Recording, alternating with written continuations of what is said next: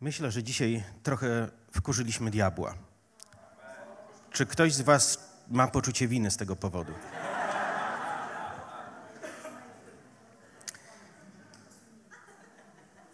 Myślę, że jak tak dalej pójdzie, to spotkamy go przed apteką w Pieckach, jak czeka w kolejce na możliwość kupienia jakichś leków antydepresyjnych.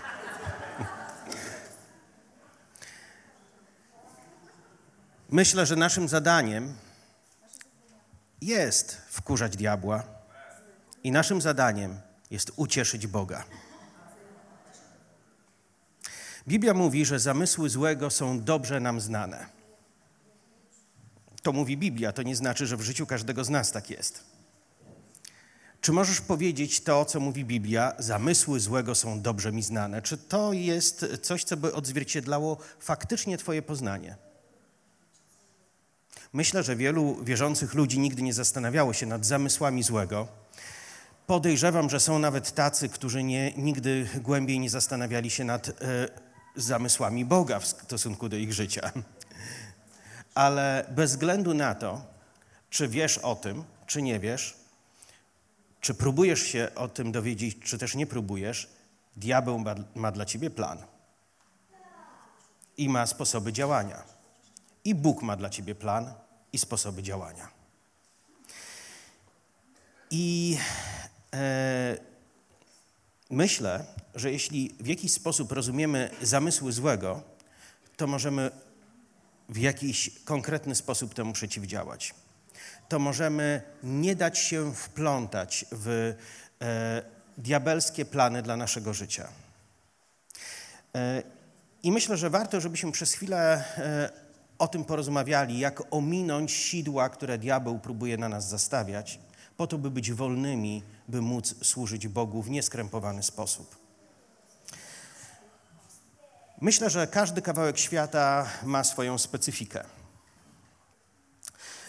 Ja bardzo dużo podróżuję po naszym kraju od kilkunastu lat i zauważyłem, że w każdym kawałku Polski jest zupełnie inna mentalność. Kiedy jestem gdzieś w szkołach, w takich miejscach jak Beskidy czy Bieszczady i czasami staram się być zabawny i powiem jakiś dowcip, to reakcja, którą spotykam, ludzie patrzą na mnie ze współczuciem i politowaniem.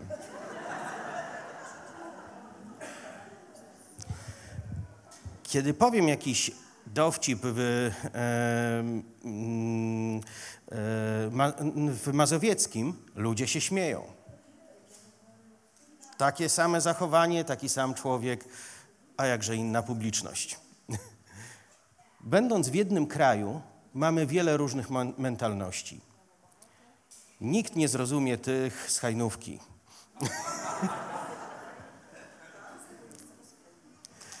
Inni są ludzie w Krakowie, inni są w Poznaniu, inni są we Wrocławiu. Każdy region ma jakiś swój sposób myślenia. Ale jako Polacy jesteśmy bardzo podobni do siebie. Kiedy wyjeżdża się za granicę, widzi się, że tam też jest inaczej. Czasami bywam na Litwie, czasami bywam w Czechach, bywam od czasu do czasu w Anglii. To są różne regiony, w każdym regionie jest inny mental. Bardzo mi się podobało w Izraelu. Kiedy chodziłem po różnych izraelskich miastach, widziałem wielokrotnie ten obrazek. Wnukowie, często dorastający, bardzo blisko swoich dziadków, ojców, takie bardzo patriarchalne podejście, faceci trzymający się blisko. Wiecie, jak to jest w Polsce. Nastolatek dorasta, patrzy na tego biednego, starszego człowieka, któremu trzeba współczuć utraty rozumu i stara się jak najdalej od niego trzymać. A tam wydaje się, że oni chcą się trzymać jak najbliżej siebie. Siedziałem na przystanku, patrzyłem na tych żydowskich, zwykłych przechodniów i aż mnie zaczęło tak ściskać w środku. Pomyślałem, jak fajnie by było, gdyby u nas tak było. Byłem w pewnym angielskim kościele. Ludzie, którzy mnie do niego zaprosili, powiedzieli mi coś takiego: wiesz, to jest międzynarodowy kościół. Chodzi mi o ECC, które spotyka się tam w teatrze. Cudowne miejsce. I owi ludzie powiedzieli mi: wiesz, tu jest kilkadziesiąt różnych nacji, są ludzie z różnych krajów, jest samych Japończyków koło 50. I Niemców, i Hiszpanów, i Francuzów, i z Afryki, i z najróżniejszych krajów. Pełno. I wszystkie te nacje mają swoje grupy domowe. Jedna tylko nie. Jednym się nie udało.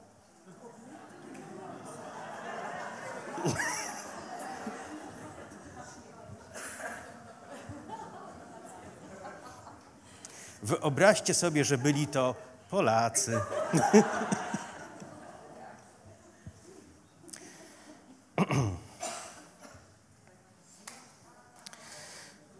Byłem w innym miejscu w Anglii i pewna osoba mi powiedziała: kilka kościołów angielskich spotkało się ze sobą, kilku pastorów z różnych kościołów z tego miasta, i wpadli na taki pomysł: tu bardzo dużo Polaków przyjeżdża do pracy. Musimy mieć polskiego misjonarza, kogoś, kto będzie ewangelizował Polaków i otworzy placówkę misyjną dla Polaków. Więc oni założyli tą placówkę misyjną. Przedstawiciele z tych kościołów, szef policji z dużego miasta powiedział: będę pomagał, przychodził mył naczynia. Jakiś lekarz przychodził, zmywał podłogi. Ktoś z tamtejszego urzędu również zajmował się różnymi pomocniczymi pracami, żeby móc odpalić placówkę dla Polaków. Spotykało się kilku i spędzali czas, kłócąc się o to, kto z nich jest najważniejszy.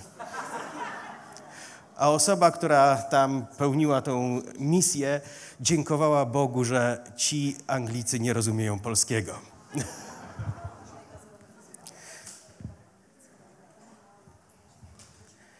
Kiedy rozmawiałem z jednym z naszych braci w Anglii, on opowiadał o swoim angielskim pastorze i powiedział coś takiego: słuchaj, ten człowiek jest tak dziwny.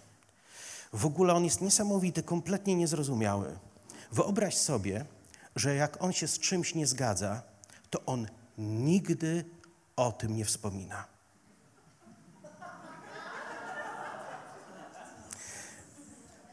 Wiecie, niektórzy ludzie, zastanówcie się, może kogoś takiego znacie, najchętniej rozmawiają o tym, z czym się nie zgadzają. To jest ulubiony temat. Wiecie, myślę, że my jako naród posiadamy pewne cechy, pewne obciążenia. Dopiero wtedy, kiedy zaczynamy podróżować po świecie, zaczynamy rozumieć, że jesteśmy jacyś inni. Albo że można w ogóle myśleć i funkcjonować inaczej. Dla mnie podróże bardzo wiele dały.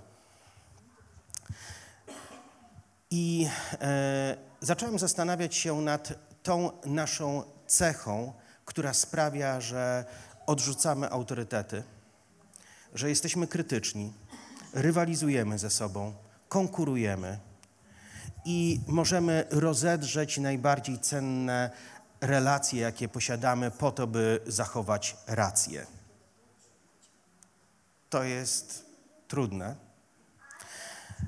ale myślę, że ponad 120 lat zaborów, później okupacja, no powiedzmy anarchia międzywojenna, okupacja niemiecka, okupacja sowiecka.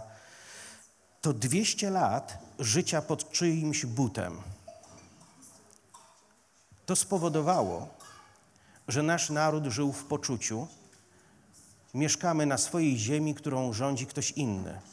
I urzędnik nade mną, nauczyciel w szkole, bankier w banku, policjant, to pracownik mojego wroga. Więc władzy trzeba było słuchać i patriotycznie nią gardzić. 200 lat. Ten czas się skończył, ale postawa w narodzie się nie skończyła.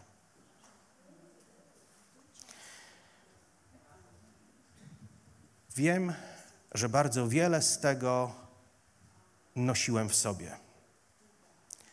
I podejrzewam, że każdy Polak powinien spojrzeć na siebie pod tym kątem, dlatego że nasze cechy narodowe kształtowane przez ostatnie 200 lat, one mają wpływ na nas dzisiaj, też kiedy jesteśmy wierzącymi ludźmi. To jest zdumiewające, że wierzący ludzie w Polsce tak często nie mogą się dogadać i często małe wspólnoty dzielą się wielokrotnie i nie mogą wyrosnąć. Wiecie dlaczego? Bo oni wszyscy mają rację.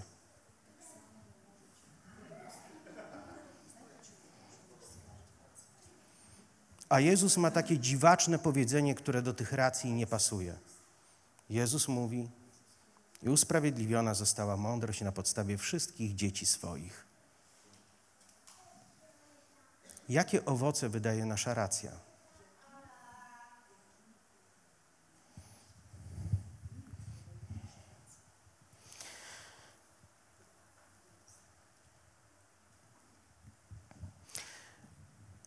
Mam trochę przyjaciół, naszło Kubę i mnie na refleksję. Tak sobie Kuba powiedział: wiesz, no minęło tyle lat, a my przez cały czas mamy ze sobą kontakt. I tak jest. Znamy się już prawie 20 lat. Po czymś takim trzeba terapii. No właśnie o tym mówię.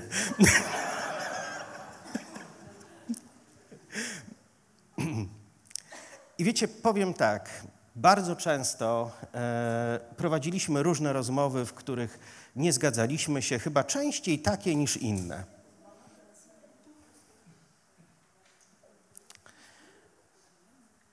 Ale nigdy się nie poróżniliśmy, dlatego że relacja była ważniejsza niż racja. Mam kilku takich przyjaciół, z którymi często się nie zgadzam. Ale jestem pewien, że w razie problemu to oni są pierwsi, którzy będą chcieli mi pomóc. Miłość nie polega na tym, że musimy myśleć tak samo, ale polega na tym, że pomimo jakichkolwiek różnic, jakie są między nami, możemy być życzliwie do siebie nastawieni i chcieć nawzajem swojego dobra i o nie zabiegać. Na tym to polega.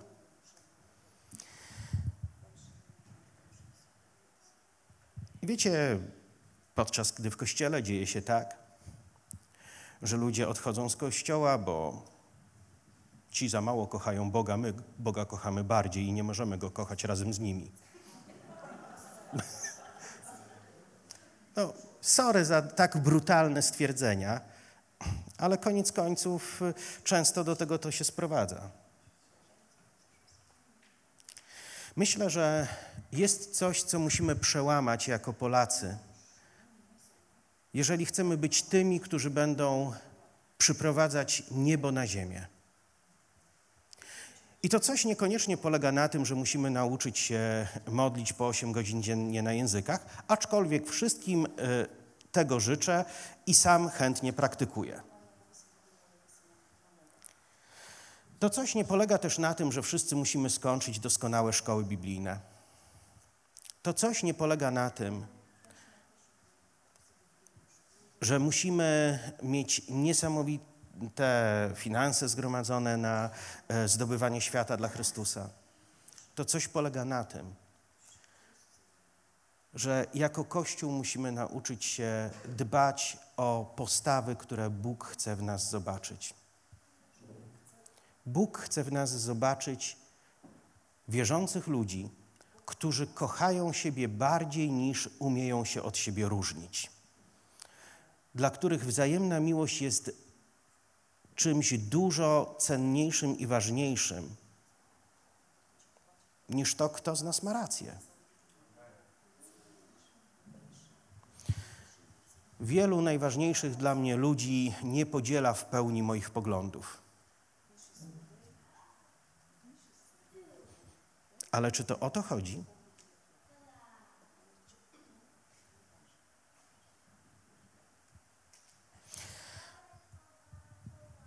Jedną z rzeczy, którą Biblia podkreśla bardzo mocno, zarówno w Starym, jak i w Nowym Testamencie, jest to, że ludzie służący Bogu mogą osiągnąć wielkie owoce tylko w jedności. Jedność jest czymś, co ludziom jest bardzo trudno zachować. Jedność jest czymś, co diabeł będzie zawsze atakował. Kiedy diabeł zobaczy dwie osoby, które potrafią siebie kochać, szanować, wspierać i dążyć do tego, by jak najbardziej oddać chwałę Bogu i Jemu wspólnie służyć, to celem diabła stanie się rozbicie tego. On nienawidzi jedności, dlatego że jedność przyciąga Boże działanie. Wiecie, Jezus był naprawdę bardzo dziwny. Kiedy On posyłał uczniów, to nie powiedział im czegoś takiego. Idźcie, każdy z was niech jak najdalej trzyma się od drugiego. Niech wasze drogi się nie krzyżują. Uzdrawiajcie chorych, wskrzeszajcie umarłych, oczyszczajcie trędowatych, zapisujcie w kajeciku, a później będziecie odczytywać chwalebne świadectwa, żeby było wiadomo, pod czyimi rękoma się to stało. Nie. Jezus posłał po dwóch. Ktoś miał w swoim zespole Judasza.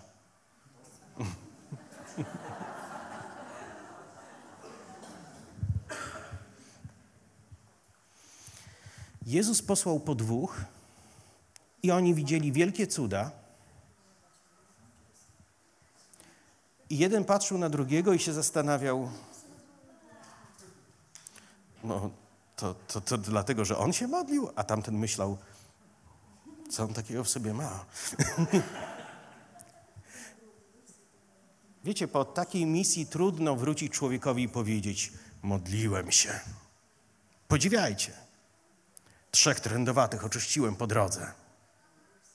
Jeden już zgubił nos i mu odrósł.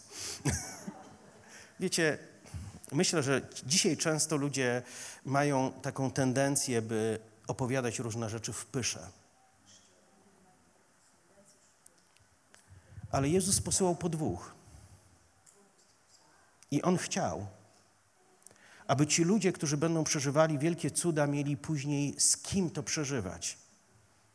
I mogli skoncentrować się na chwale Bożego Królestwa, a nie na swoich osiągnięciach. On chciał, żeby ci ludzie ze sobą o tym rozmawiali, żeby to budowało ich wiarę. W Starym Testamencie mowa jest o tym, że jeden z was pobije 1000, a dwóch z was? A nie 2000? Nie. To jest nieproporcjonalnie więcej. Wiecie, co Bóg chce przez to powiedzieć? Jeśli jesteś moim sługą, pełnym mojej mocy, działasz sam, możesz zrobić coś spektakularnego, ale nigdy nie będzie to tak wielkie i nigdy nawet nie dojdzie do 1/5 wielkości tego, co możesz zrobić, jeśli będziesz w jedności z drugą osobą. Ciekawe, prawda? Jezus mówi, tam, gdzie spotyka się 2 lub 3, nie mówiąc już o 300, ale tam, gdzie spotyka się 2 lub 3 w imię moje, tam i ja jestem. Czy to znaczy, że jak jesteś sam, to tam nie ma Chrystusa? Jest. Ale Chrystus chce podkreślić tą prawdę, jeśli jesteście razem, jeśli chcecie być wspólnotą z mojego powodu, to ja się w to włączam o wiele bardziej niż możesz cokolwiek przeżyć w samotności. Stary i Nowy Testament mówi o tym, jak bardzo Bóg ceni jedność wierzących ludzi, koncentrujących się na celu. Jeśli chcesz zastanowić się i pomyśleć nad tym, w jaki sposób diabeł ciebie atakuje, to pomyśl o wszystkich oskarżających myślach na temat braci i sióstr. Pomyśl o każdej plotce, w którą uwierzyłeś. Pomyśl o każdej złej myśli i złej postawie, którą masz, czy miałeś w stosunku do wierzących ludzi. bo to jest właśnie ten zamysł złego, który jest dobrze nam znany.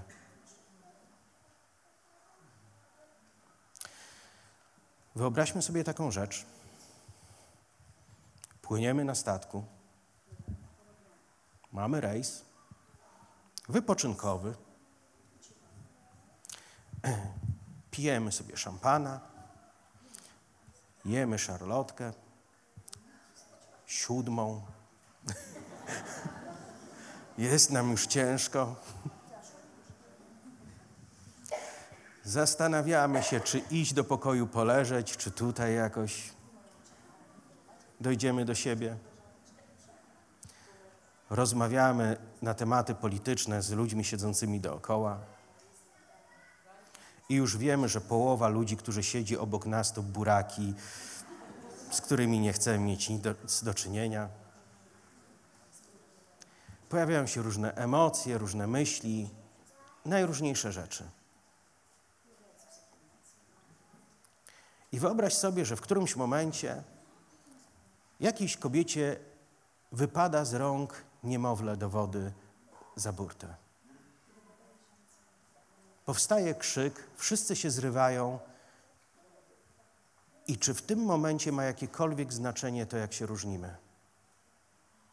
W tym momencie jest dla nas największym bohaterem ten, któremu się uda. Ten, któremu uda się uratowanie tego dziecka. Bez względu na to, czy zgadzaliśmy się z nim przy tym stoliku, czy nie. Prawda? Jesteśmy powołani do tego, by osiągnąć jeden cel. Mamy różne poglądy, doświadczenia, myśli, przekonania, temperament. Ja jestem flegmatykiem. Czasami chciałbym zacząć krzyczeć gromko, jak ci cholerycy, którzy skaczą po scenie i wrzeszczą na wszystkich i sami nawet często nie wiedzą o czym. Ale ja tak nie umiem. Kuba z Witkiem, zanim zacząłem głosić, próbowali wypędzić ze mnie demona sztywności.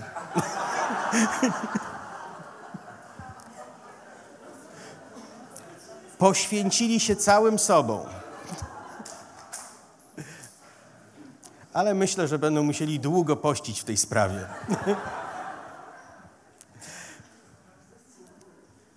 Różnimy się od siebie. Mamy różne przekonania, temperamenty, mamy różne doświadczenia. Ale mamy jeden cel wyznaczony przez Boga.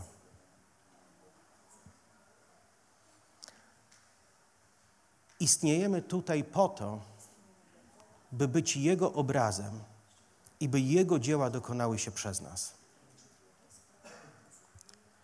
Tak jak rękawica jest stworzona na obraz i podobieństwo dłoni, dlatego, że ma zawierać dłoń, tak człowiek jest stworzony na obraz i podobieństwo Boga, bo Bóg chce w nim mieszkać, poruszać się i działać. I kiedy wspólnie koncentrujemy się na tym, jak sobie pomóc w wypełnieniu tego powołania, wtedy jesteśmy dla siebie błogosławieństwem i możemy ten cel razem osiągać znacznie skuteczniej niż wtedy, kiedy walczymy o to, który z nas będzie stał na pierwszym miejscu na piedestale. Wszelkie ziemskie piedestały kiedyś spróchnieją i się zamienią w pył. Wszelkie nasze ziemskie racje kiedyś nie będą miały żadnego znaczenia. Wiecie, często nie rozumiem tego, kiedy ktoś próbuje ze mną konkurować i próbuje mnie wciągnąć w jakąś walkę. Po prostu odwracam się. Mówię, chcesz, to miej rację. Mi ona niepotrzebna. Chcesz uważać, że wygrałeś spór? Spokojnie.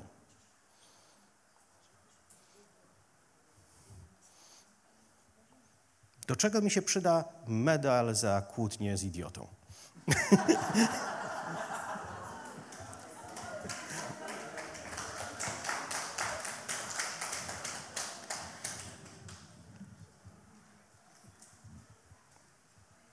Chcę wspólnie służyć. Nie wywyższać się między innymi. Nie walczę o pozycję między innymi ludźmi, dlatego że ja ją znam. Powiem wam coś. To jest tajemnica, ale mogę wam powiedzieć. Nikt nigdy nie jest w stanie być mną.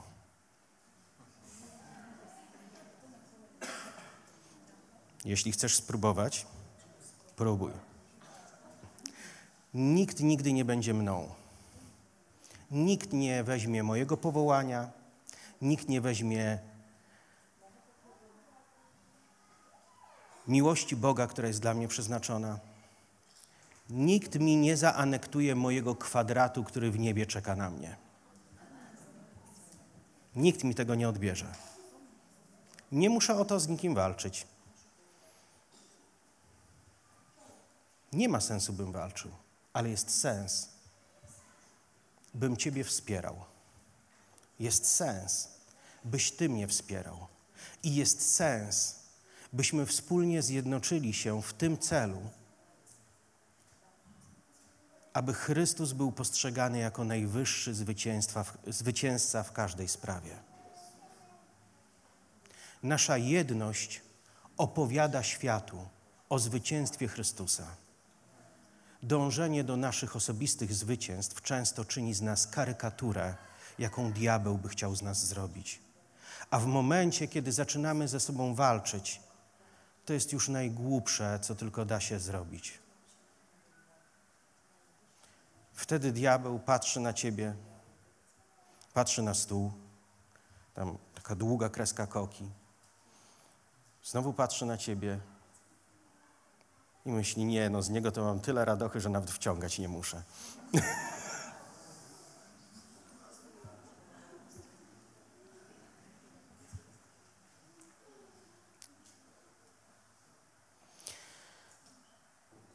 Tym, co robimy w życiu, możemy ucieszyć lub zmartwić diabła. Tym, co robimy w życiu, możemy ucieszyć lub nie naszego Boga.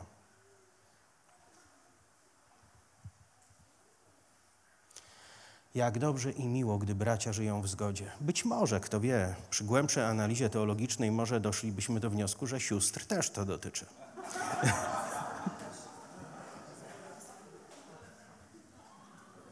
Ale jest to napisane, że jest to czymś, czym cieszy się niebo. Chcesz sprowadzać niebo na ziemię? Rozpraw się ze swoim indywidualizmem. Kurczę, zróbmy coś, wstańcie i rozejrzyjcie się. Możemy tak zrobić? Popatrzcie na tych wszystkich ludzi. Możesz komuś przybić piątkę, jak chcesz.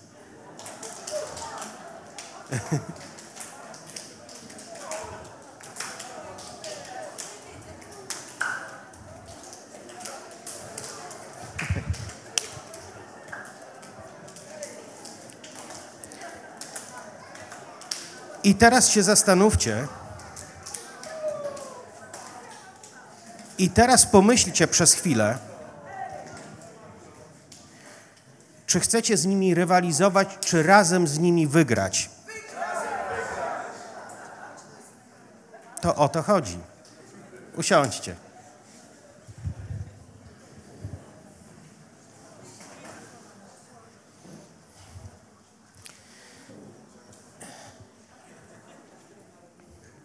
Kiedy zacząłem czytać Pismo Święte, byłem wtedy sam. Byłem człowiekiem uzależnionym, obłąkanym i schorowanym. Byłem też z pewnością człowiekiem poważnie opętanym. Ale zacząłem czytać Pismo Święte i zobaczyłem, że jest w tym moc, której nigdy nie poznałem, że jest w tym życie. Kiedy zacząłem czytać Pismo Święte, to było tak, jakbym był rybą na wielkich głębokościach, która właśnie połknęła robaka z haczykiem. To zmieniło wszystko. To połączyło mnie z innym światem. Ten inny świat zaczął mnie wyciągać i brnęłem przez wielkie obszary ciemności i w końcu znalazłem się na wierzchu. I kiedy byłem nawróconym, świeżo nawróconym, młodym człowiekiem, po strasznych, traumatycznych przeżyciach, pomyślałem sobie, w świecie pewnie jest pełno wierzących, ludzi czytających tą księgę, ludzi żyjących tą księgą, ludzi, którzy się wychowali na tych słowach „kochaj swoich nieprzyjaciół”.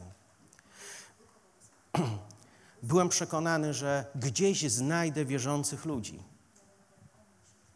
Znalazłem.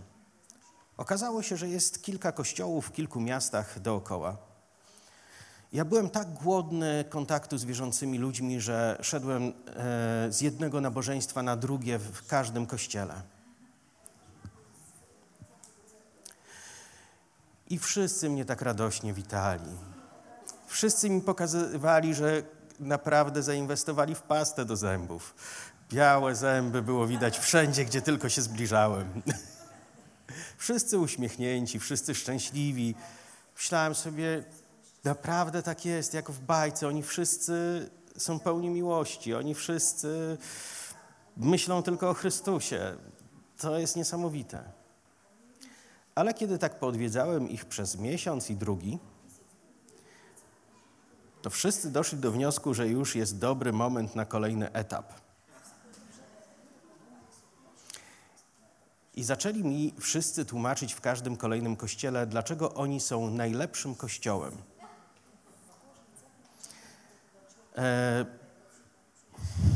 Ja się ze wszystkimi zgadzałem. Każdy kościół był dla mnie najlepszy. I kiedy zobaczyli, że ta metoda nie działa, to zaczęli mi tłumaczyć, dlaczego są lepszym kościołem niż inne. I później zaczęli je nazywać. I wiecie, to były pierwsze miesiące mojej wiary. Ja zobaczyłem, że jest coś nie tak. I nie ma we mnie zgody na coś takiego. Nie chcę z nikim walczyć. Nie będę zadawał się z ludźmi, którzy chcą walczyć ze mną, bo nie mam na to czasu i ochoty. Ale chcę współtworzyć zupełnie inną kulturę. I wiem, że potrzebujemy to usłyszeć w naszym kraju. I wiem, że każdy polski wierzący potrzebuje to przemyśleć 100 razy.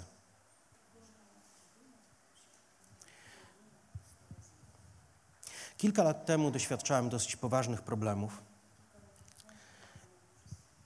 I w tym samym czasie działy się niezwykłe cuda i doświadczałem niezwykłego Bożego działania.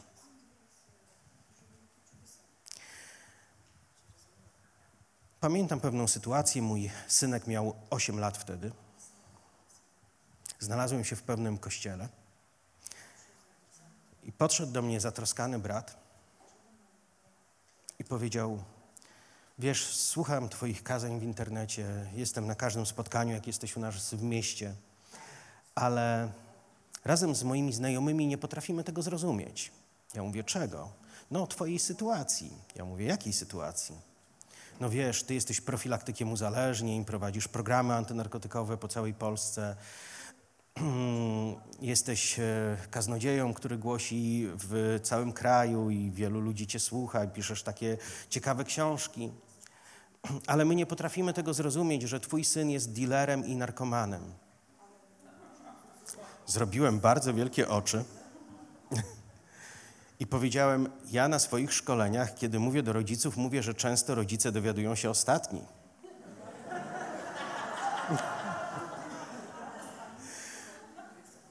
Ale zważywszy na to, że mój syn ma 8 lat, podejrzewam, że to nie jest ten przypadek. Jak się okazało, tam już cała zatroskana grupa prowadziła długie debaty, żeby zrozumieć, jak to możliwe.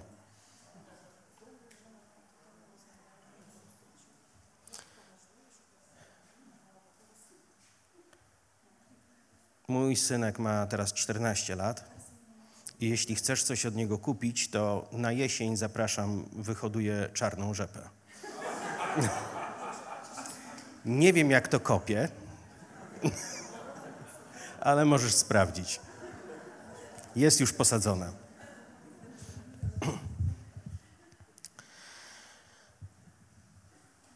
Później doświadczałem bardzo, bardzo wielu złośliwych plotek, wielu najróżniejszych rzeczy dotyczących różnych bolesnych sytuacji w moim życiu, często przeinaczonych zupełnie na odwrót do tego, jak było. I niektórzy moi znajomi mówili, napisz coś na Facebooku, powiedz, jaka jest prawda. Inni mówili, przecież tych ludzi można podać do sądu, przecież są na to dowody.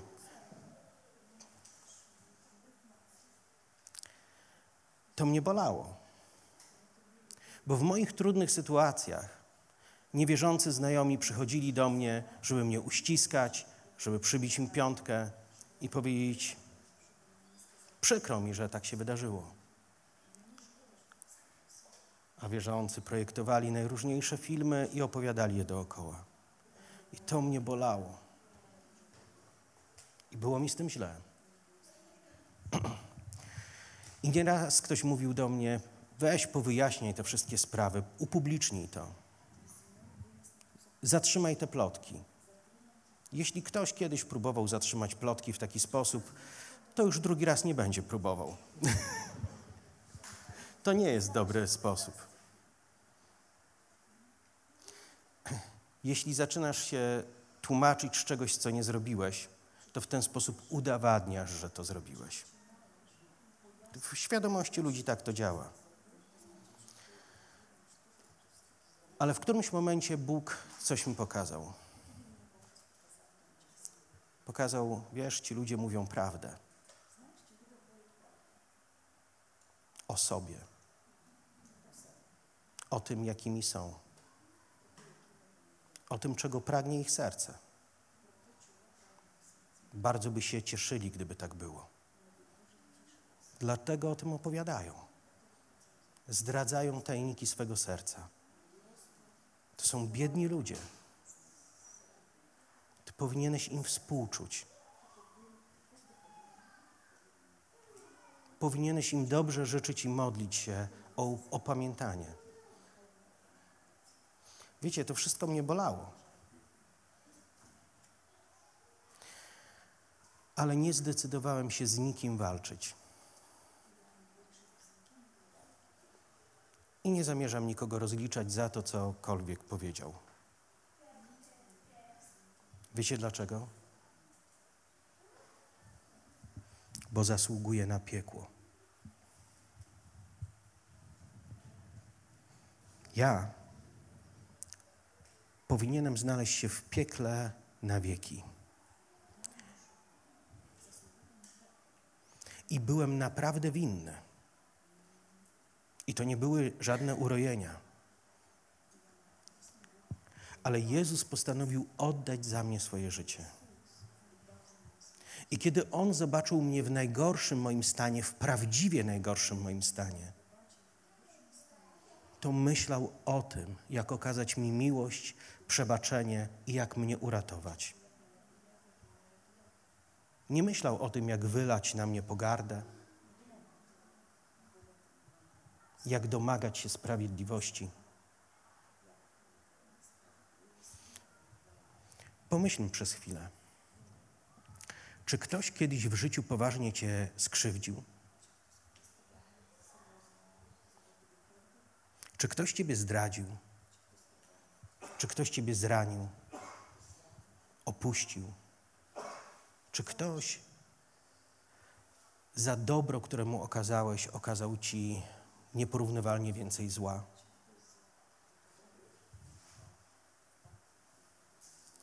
Czy te rzeczy bolą? No trudno by było, żeby nie bolało.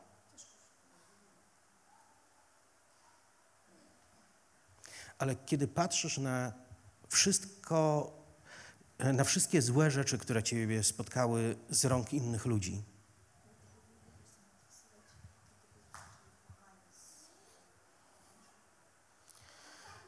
i kiedy możesz pomyśleć o tym, że żyjemy w świecie pełnym krzywdzicieli, to wiedz o tym, że w tym świecie jednym z wielu krzywdzicieli jesteś również ty. Wszyscy jesteśmy zranieni i wszyscy ranimy innych. Nawet kiedy już jesteśmy wierzącymi.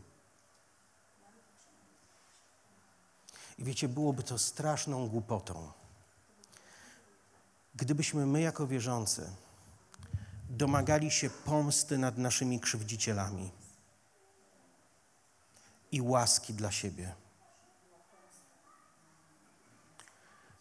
Dlatego Jezus mówi, to jest pułapka, którą Jezus zastawił na ciebie. I musisz chcieć wpaść w tą pułapkę. Bo jak w nią nie wpadniesz, nie będziesz wolny. To jest pułapka, która uwalnia. I Jezus zastawił na nas tą pułapkę w modlitwie. W modlitwie Ojcze nasz jest napisane: odpuść nam tak, jak i my odpuszczamy.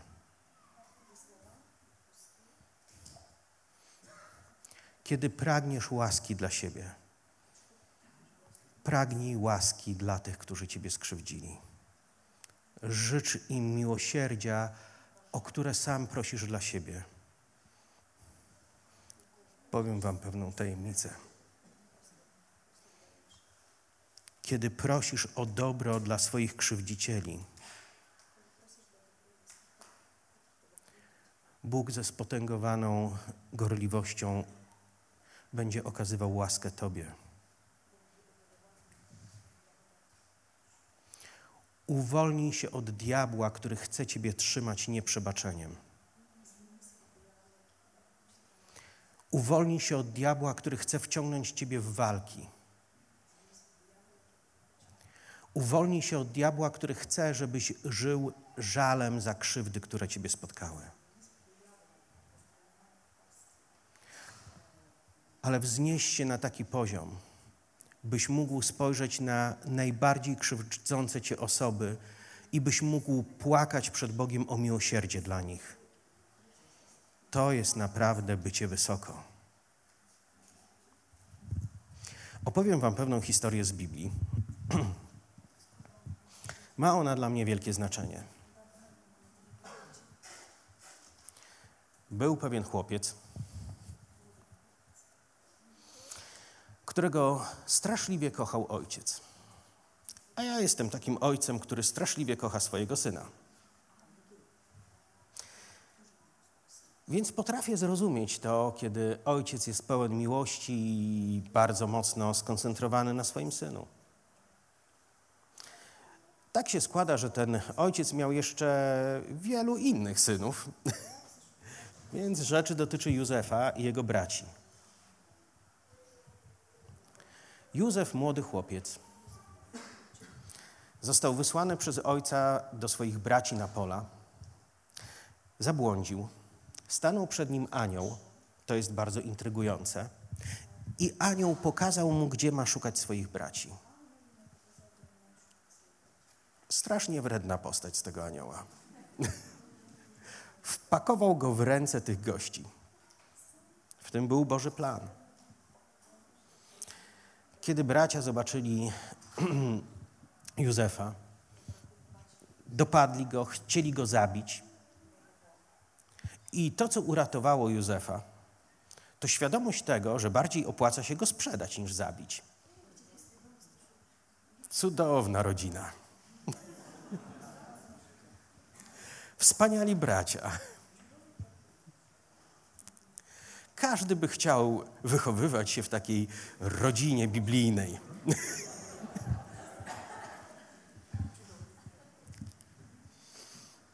Został sprzedany do Egiptu. Był prawy. Czytacie Biblię, więc znacie tą historię. Nie chcę jej tutaj zbyt szeroko opowiadać.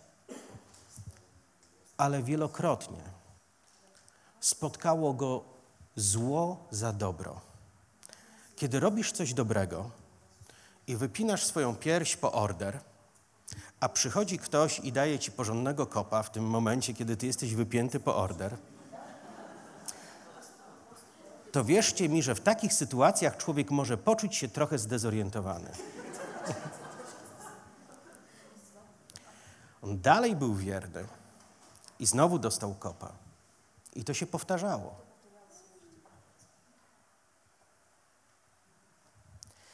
Ale Józef musiał mieć jakąś bardzo wielką wizję.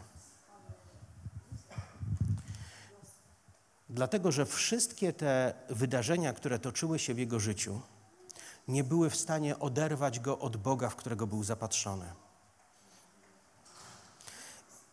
I on żył w cieniu wielkości Boga. Bóg był dla niego tak wielki, że największa niesprawiedliwość, największa krzywda i największa trauma, jaką przeżył, nie była w stanie go od Boga oddzielić. Tak bardzo był na nim skoncentrowany. Znamy tą historię, jak Bóg wyniósł Józefa i uczynił go premierem Egiptu. Znalazł się na wysokiej pozycji i w końcu bracia przyszli do niego żebrać o jedzenie. To był moment, na który Józef czekał.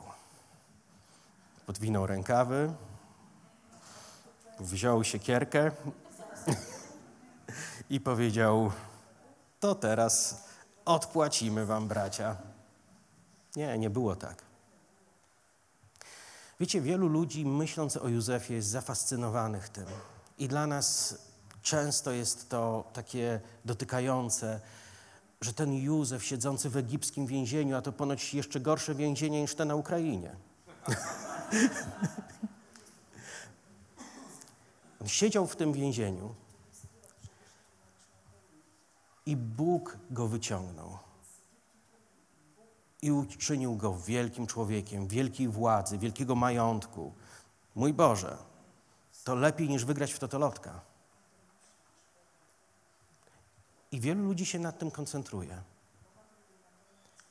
Ale ja w tej historii widzę coś innego. Józef dostał naprawdę skarb. Pomyślcie sobie o tym, jak cenna musi być dusza. Jak szlachetna, niezwykła musi być dusza, musi być serce człowieka, który przyjmuje w ten sposób swoich oprawców i który jest gotów otoczyć ich opieką.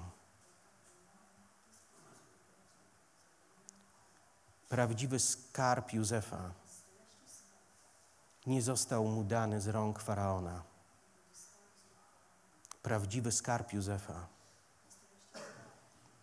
był tym, co Józef nosił w środku.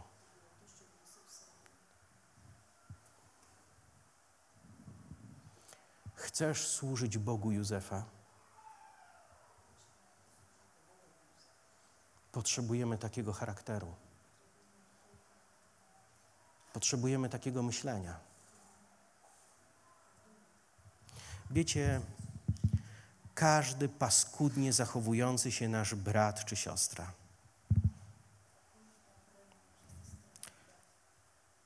Józef miał paskudnie zachowujących się braci, prawda? Jest wart tego, byśmy kochali ich tak, jak Józef kochał swoich braci.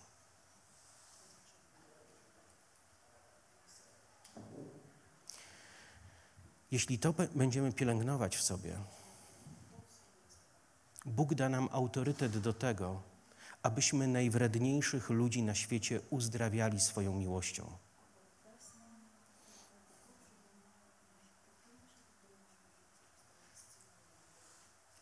Bóg da nam autorytet, by wyrwać ludzi z tego miejsca, w którym chcą rywalizować, są pełni pogardy, konkurencji, chcą walczyć z innymi.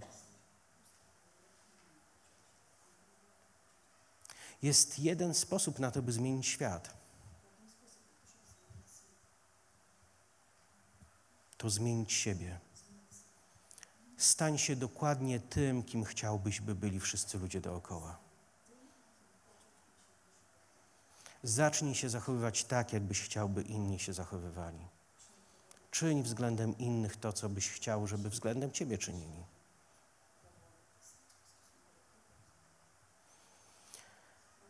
Jezus powiedział: po tym poznają, żeście moi, jeśli wzajemną miłość mieć będziecie.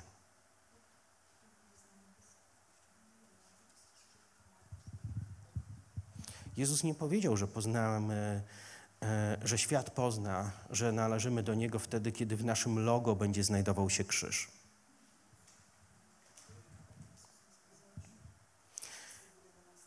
Jezus nie powiedział, że zostaniemy poznani poprzez to, że będziemy posiadali certyfikat z najbardziej znanej uczelni chrześcijańskiej.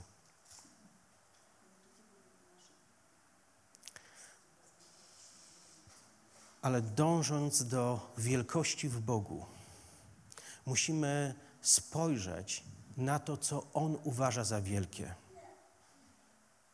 A On chce, byśmy mieli serca nie mniej szlachetne niż Józef i postawę nie mniej szlachetną niż Józef. To ludziom, którzy są w stanie unieść się do tego poziomu, Bóg darowuje pozycję Józefa. Czy rozumiecie to? Błogosławieni są pokorni,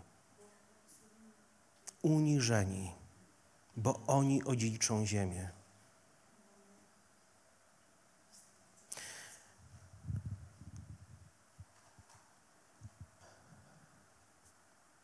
Chcę, by ludzie pamiętali mnie nie jako tego, który w wielu sytuacjach mógł dowieść, że ma rację.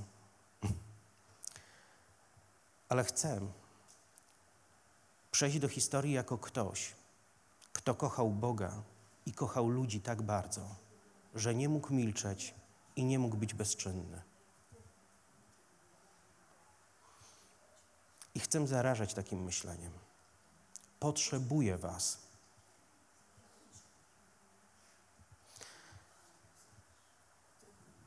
Może... Wiecie, może nie jestem najmądrzejszy. Jeden z moich znajomych ma takie powiedzenie. Wiecie, mądrych posłali do mądrych, a do was mnie.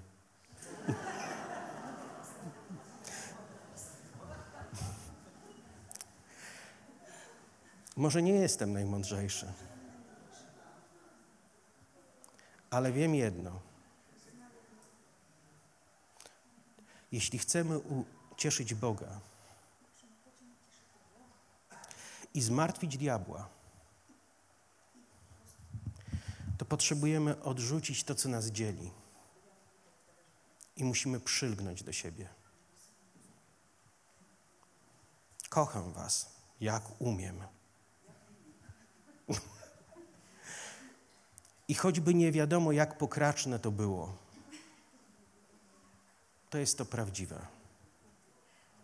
I potrzebuję waszej miłości.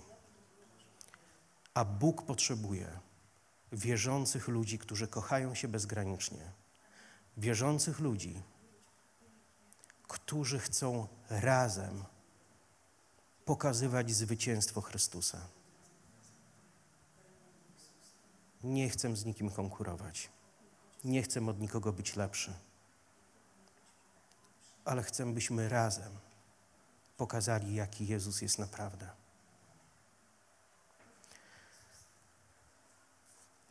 Chciałbym, byśmy coś zrobili.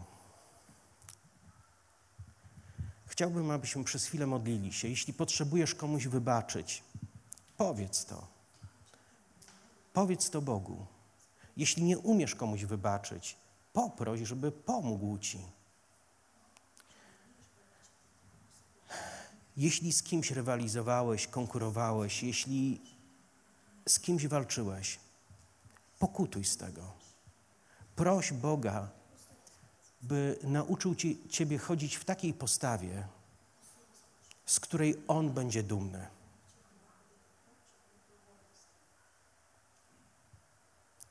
Ucieszmy więc Boga i zmartwmy diabła. Wstajmy i pomódlmy się. Niech każdy z nas teraz ma taki czas na mówienie do Boga tego, co powinien wobec tego słowa wypowiedzieć.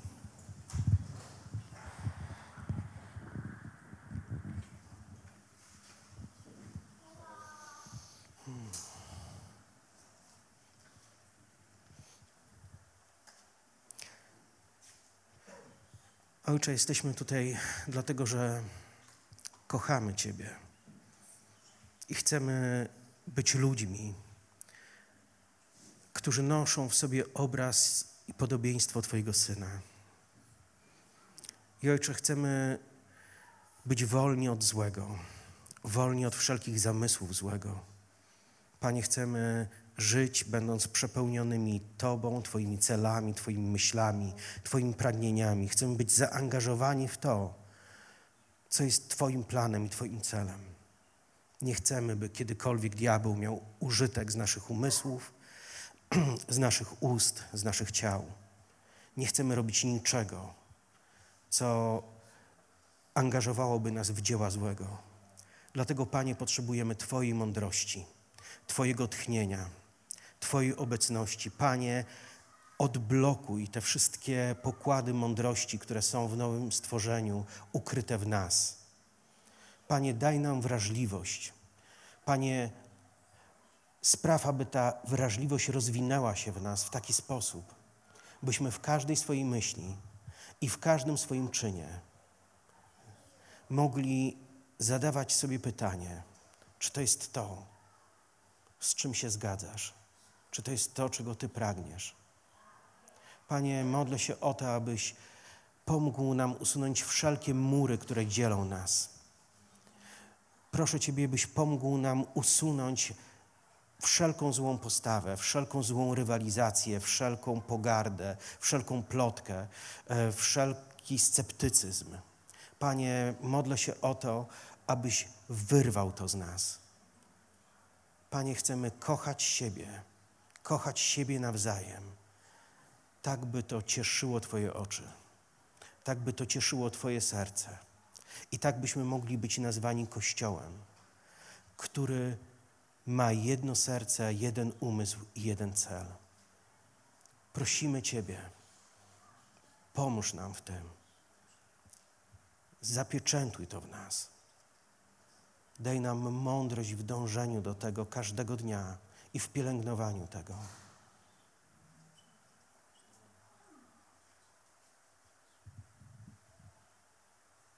Amen.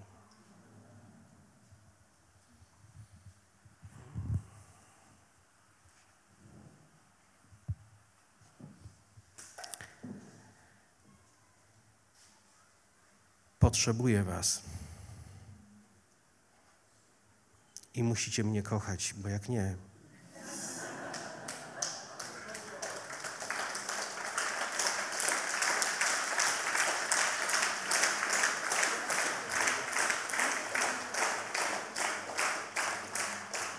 Spójrz na tych wszystkich ludzi dookoła.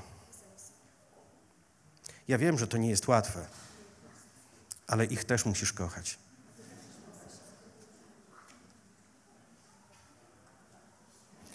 A tych wrednych to nawet 2 razy bardziej.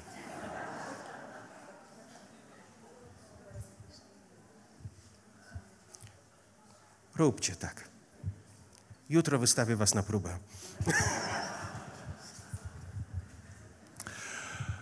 Słuchajcie, ja jestem bardzo dotknięty tym słowem, które Leszek powiedział i wierzę, że jest jedna bardzo ważna rzecz, którą wszyscy tutaj razem powinniśmy zrobić.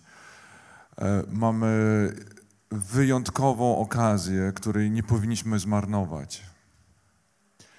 Ja bym chciał poprosić tutaj Dmitra i Inę, żeby stanęli koło mnie i ktoś, kto będzie im tłumaczył. Oni są przedstawicielami narodu Ukrainy, który jest bardzo ściśle związany z losami Polski. To nie jest łatwa historia. To jest bardzo bolesna historia. I dla narodu ukraińskiego, i dla polskiego.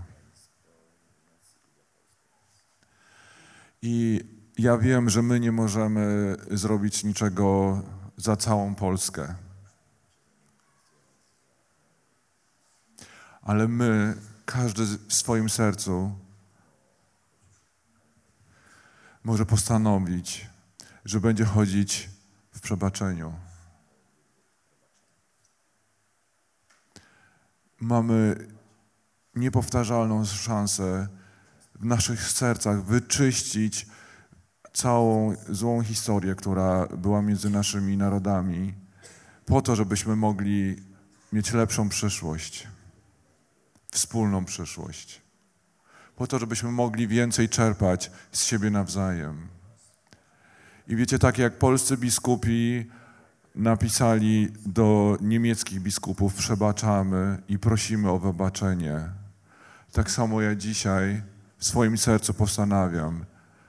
Ja wybaczam i ja proszę o wybaczenie.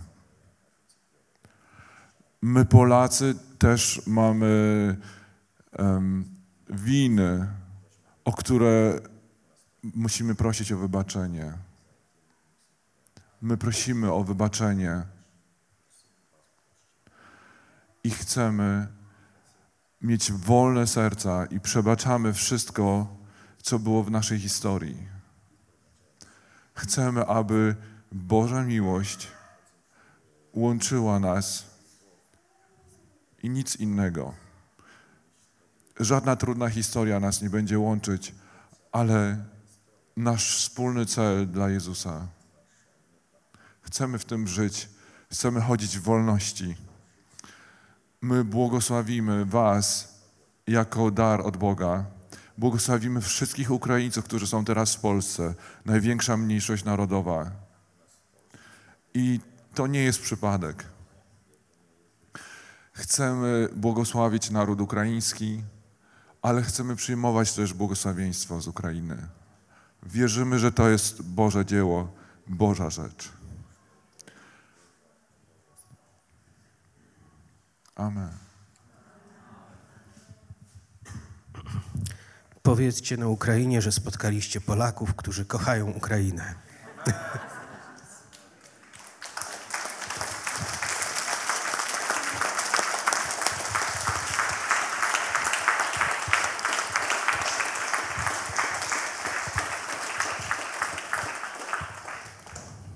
Dzięki. To chyba już tyle.